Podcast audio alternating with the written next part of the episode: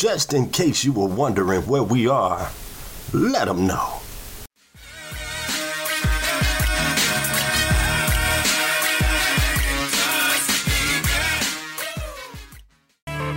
What's going on, ladies and gentlemen? This is your boy Croft. How's everybody doing out there today? Listen, I am so, so excited to welcome you to the Child Welfare Raising Awareness Podcast. Listen, y'all, this is the podcast that keeps you in the know about all things child welfare. This podcast is brought to you by Tuskegee University, the Department of Social Work, and I will be your host. That's right, your boy Croft. So if you are a student, current child care professional, educator, or parent, know this, you have landed in the right place, because this is the podcast show where we will raise awareness about interesting child welfare related topics. Now listen, I will be bringing on various guest experts to discuss real-world topics that relates to child welfare, just to equip you for practice. I must say, y'all, it's gonna be quite interesting, to say the least. I look forward to seeing you soon. This is your boy Croft. We'll be hollering at you later. Ha-ha. Peace. There it is. There it is. What's going on, ladies and gentlemen? This is your boy Croft. How's everybody doing out there today? Listen, y'all, I want to welcome you right here. Y'all know we've been doing these podcasts. Tuskegee University is all about the child welfare podcast, y'all. And I want to welcome y'all here. And we've been having some great guests on, and my goodness. And I can't wait to get to my guest today. My guest today, my, my goodness. She is like one of the most interesting people I've ever read about, because, you know, I've did, I've looked at her bio and everything, and I'm like, I'm tripping, I'm tripping. Listen, y'all, I want to tell you a little bit about Miss Shankia Barry. Shankia Barry. Listen, let me tell you a little bit about her. See, Miss Shankia, I mean, listen to this, y'all. Y'all got to hear this, really. She was born June thirteenth, nineteen eighty-four in Opelika, Alabama. She is a native of Auburn, Alabama. She earned her master's degree in social work from Barry University in December twenty fourteen. She earned her bachelor's degree in social work from Tuskegee University. She worked very hard to attain academic success, and a very, very proud member of Phi Alpha National National Honor Society. She has experience in working with diverse populations and groups of all sizes. Her experiences in hospitals, nursing homes, mental health facilities, and the Department of Family and Children Services have been, you know, diverse in nature and allowed her to gain several transferable skills. My God. You know, it is her goal to build effective, productive working relationship with internal and external clients. She is acclimated to working in a diverse professional environment where teamwork, being accurate and flexible in duties, is vital. I know that's right. She is also the founder of the Veterinary Social Work Program at Tuskegee University. Her days usually don't go as planned because her services are requested from the faculty, staff, the students, and the clients she serves. Her duties include, but, but you know, they, they're not limited to providing short-term counseling to students, faculty, and staff, making referrals to community health, mental health professionals, aid in client end-of-life planning for their pets, and communicate with staff, provide brief grief counseling, health and wellness activities, crisis debriefing, healthy mind platter, lessons plans, and psychoeducation. My God, y'all. Without further ado, with all of this stuff going on, let me introduce you to Miss Shankia Barry. And I hope I'm pronouncing it right. Shankia, help me out now. How you doing? Yes, Yes, you are. Thank you so much, Mister Croft. Um, thank you for the invitation. Thank you for being here. And thank you for the way you made me sound when you introduced me. You hyped me out. I was like, hey, listen, listen, listen. Meet her. So you doing okay? I am doing well. How are you? Oh, it's the greatest day of my life. You know, I usually say it's the greatest day of my life because, you know, tomorrow is a promissory note that you may not ever see. And yesterday is a canceled check. So all we got is right now. We're going to make the best of it. Correct. That is. Hey, so listen, correct. listen, we're going to jump right into this thing. Got a couple of questions for you because I'm very interested in what you do. So so tell us about your social work career and your connection to Tuskegee University's social work department. Will do. Will do. So again, thank you for having me. I'm grateful to be a part of this platform, this podcast. Um, and Tuskegee University School of Social Work is where it all started. But before I was able to get there, um, just a little bit about uh, my social work career and how I became interested in social work. So I actually became interested in social work um, from a personal experience, from um, in the community that I lived in, um, seeing people um, that would have visitors to their home as who they would identify as visitors, that would bring notepads and different people. And sometimes um, my neighbors leaving with those people, I was always curious. I was like, who are those individuals? Um, and that's how I kind of learned about adult protective services, child protective services, um, just from within my community.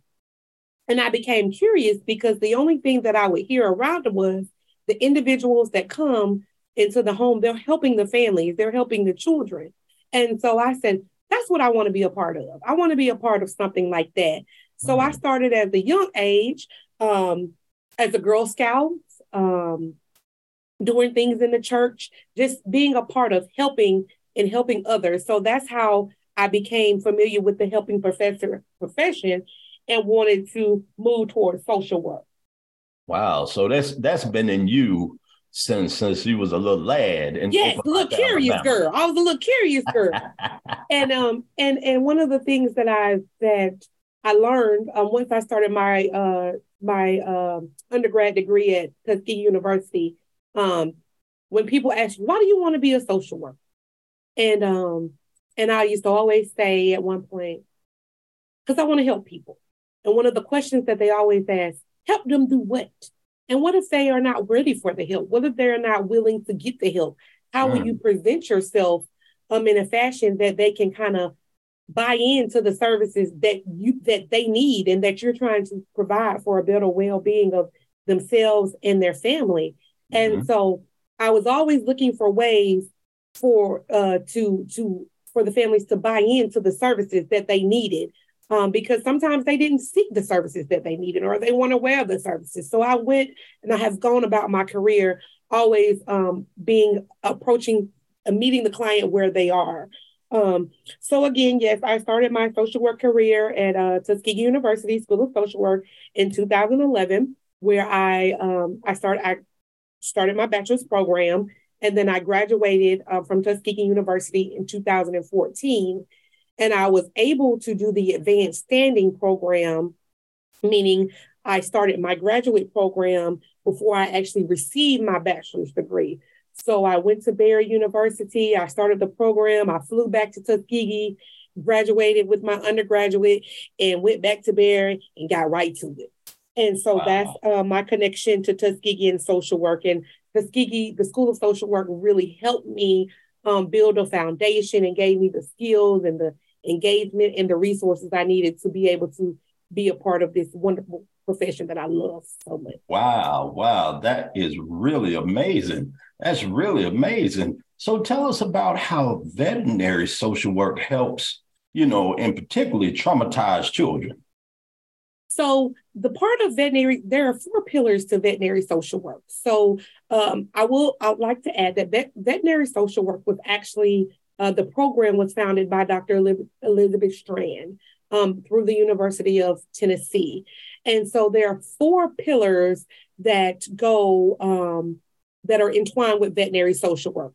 So the first one is compassion fatigue and conflict management, animal assisted interventions, animal related grief and bereavement, and the link between human and animal violence. So when we talk about uh, veterinary social work and traumatized children, we're really looking at the human-animal bond of, um, of veterinary social work. So if, um, can I ask you a question? Are you an animal lover?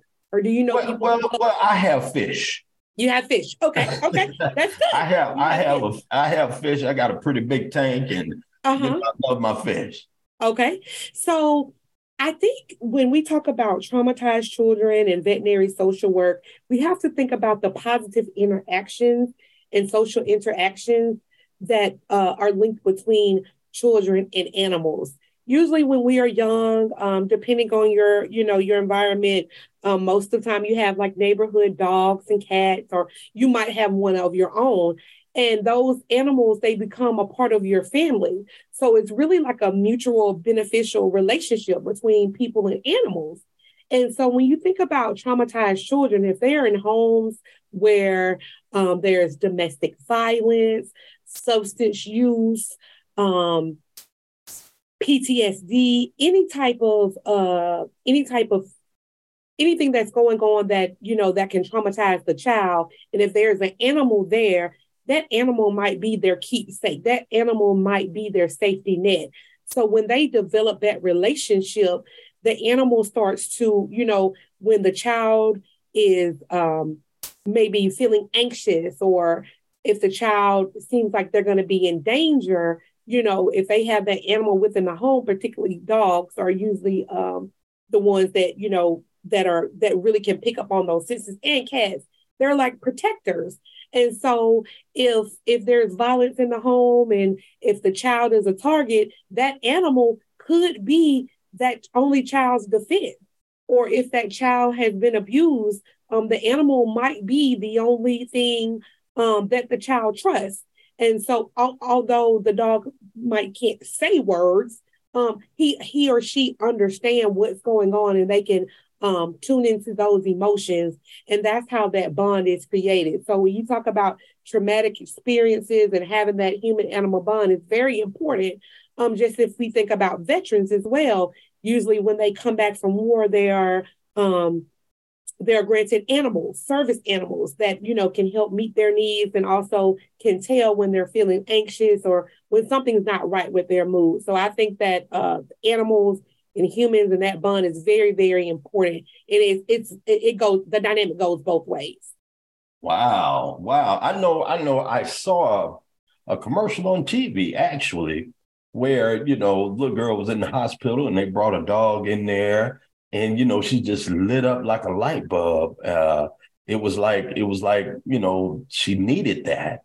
Mm-hmm. Um, I mean, you know, this is very interesting. You know, I grew up with um, a dog, but, you know, I think Peter would have got me if they would have known that my dog was outside on a chain back then. Okay. But, okay. But yeah, this is very interesting. I mean, you know, because the, the, the child and, and, you know, the animal relationship, that's pretty serious. Now, yeah. now let me ask you this, though. Is child welfare social work, you know, on the rise with the, you know, the whole veterinary thing, and why?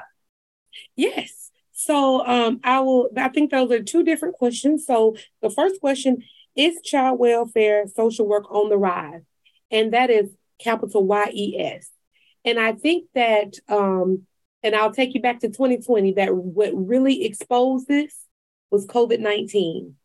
And I say that because at that time, everything stopped, right? So when you think about schools and and, ch- and children, they had to start going, uh, going to school online.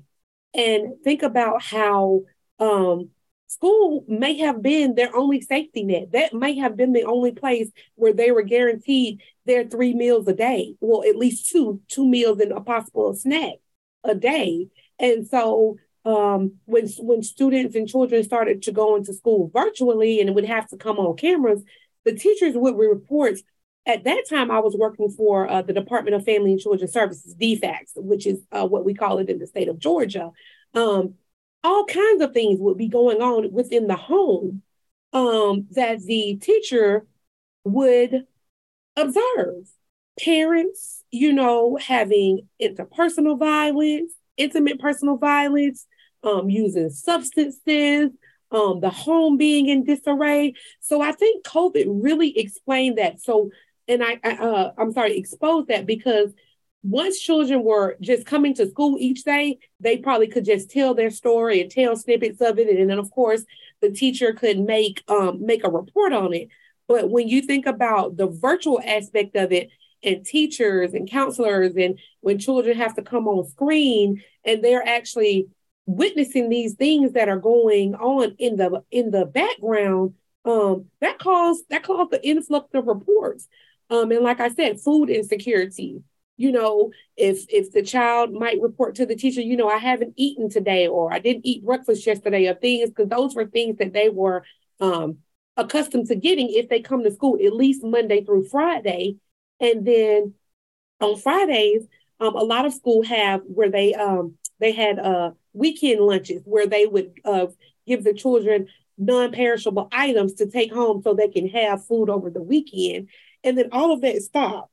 So I do think that uh, that child welfare uh, social work is on the rise. And I think it's, it's definitely on the rise because COVID nineteen exposed a lot of that, because they were not in the schools, um, and virtually uh, these teachers and uh, school personnel were able to witness some of these things that these children were going through on a day-to-day basis.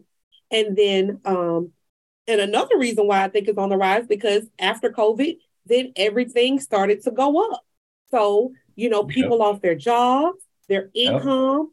Yep. And so now more services are needed. And um, and I've learned that uh, within this year, a lot of the extra supplements as far as um, the SNAP benefits, um, which they were affording the families uh, uh, more supplements each month, that has been um, cut off. The Medicaid for the students that used to roll over. Um, now the parents have to go back to reapplying. So it's on the rise because a lot of the benefit packages that came with COVID nineteen to help mitigate some of those risks, those are now um, expiring. Therefore, to answer your question, child welfare social work is on the rise. Wow. I, I heard you say something about, you know, we say, you know, it's uh, D FACS in Georgia. So do you, you do work in Georgia as well? So I work, so my my child welfare career, um, as far as working with Adult Protective Services and Child Protective Services, I did that in Georgia. But right now, no, I'm just the veterinary social worker for Tuskegee University. So I'm not familiar with the Alabama Department of Human Resources. So I, and I think they call their D H R, but in um, Georgia, we called it D FACS. Wow. Yeah. Yeah. That's what they call it here. I'm in, yeah. I'm in, uh-huh. I'm in Atlanta. Right. Yeah. So out. I worked for D FACS. I actually worked for Fulton County D FACS before. Okay. And DeKalb County D FACS as well. Oh, yeah. Yeah. I know, I know several people there. I know several people in the, in the D FACS office in Fulton and DeKalb. Mm-hmm. Um, but you know, so you, have you always been an animal lover?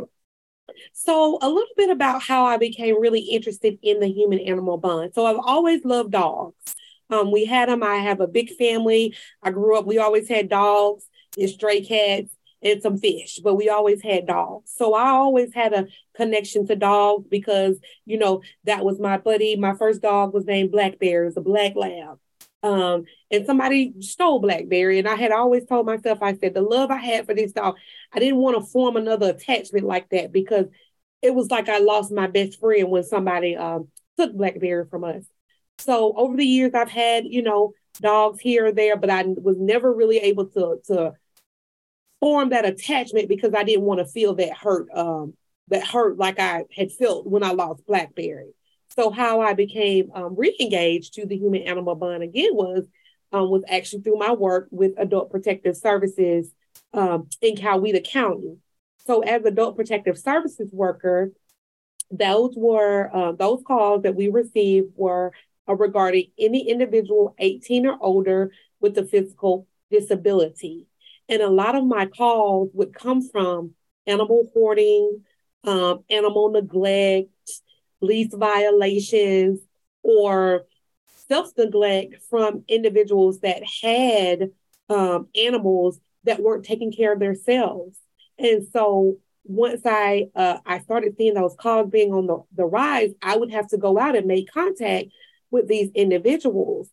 And, and it was my duty uh, to tell that, you know, either they would have to get rid of the animal um, because, of course, if, if they were neglecting the animal, they didn't see the neglect because they felt they were doing everything they could for the animal. Um, it was a lease violation. It could have been a hoarding violation, or it could have just been um, an unsafe environment from for the animal and the uh, the caretaker themselves. And so that's how I became um, interested again in the human-animal bond, because going in there and telling someone that, you know, I'm going to have to call, you know, the Humane Society or the local shelter to remove these animals, and and the looks on their faces and the sadness and despair, like, this is the only thing that I have left in the world, and you're going to take it from me. Um, wow. So that that was really touching. And so that's just how I just kind of got back into it. I was like, I love people. I love children. I love families. And I love animals, particularly dogs and horses. So how can I let them meet in the middle and find my purpose within social work? Because I love child welfare, but I knew I said, but it's something else that I'm missing. And it was the animal piece. And that's how I was able to find veterinary social work to make it all make sense. And now I can work on both sides. Wow. It's it's so funny that, you know, you were talking about that, because my first cousin, he is the director for the Fulton County Animal Control.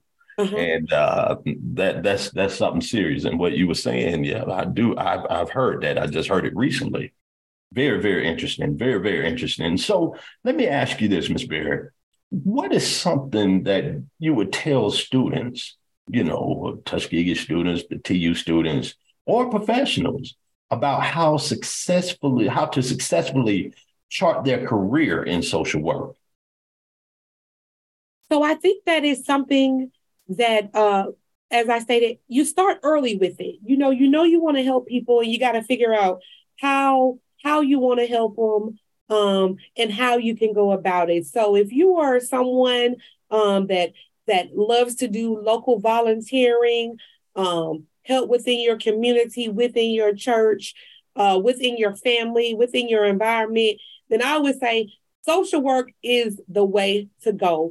If we think about social work, social work has social workers make an impact all over the globe. A lot of people that have been elected in, in office, um, they have undergraduate degrees in social work.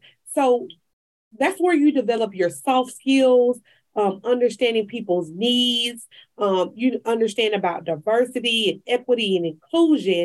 Um, I think it all stems from social work, because if you're going to be a people's person, you got to first understand who you are. I think social work, the field of social work, helps you explain, um, realize who you are as a person. Um, what would you like to see happen in the world? We have to be the change makers. We have to, you know, in social work, there's three levels of practice. There's micro, macro, and meso. Which which level are you practicing on?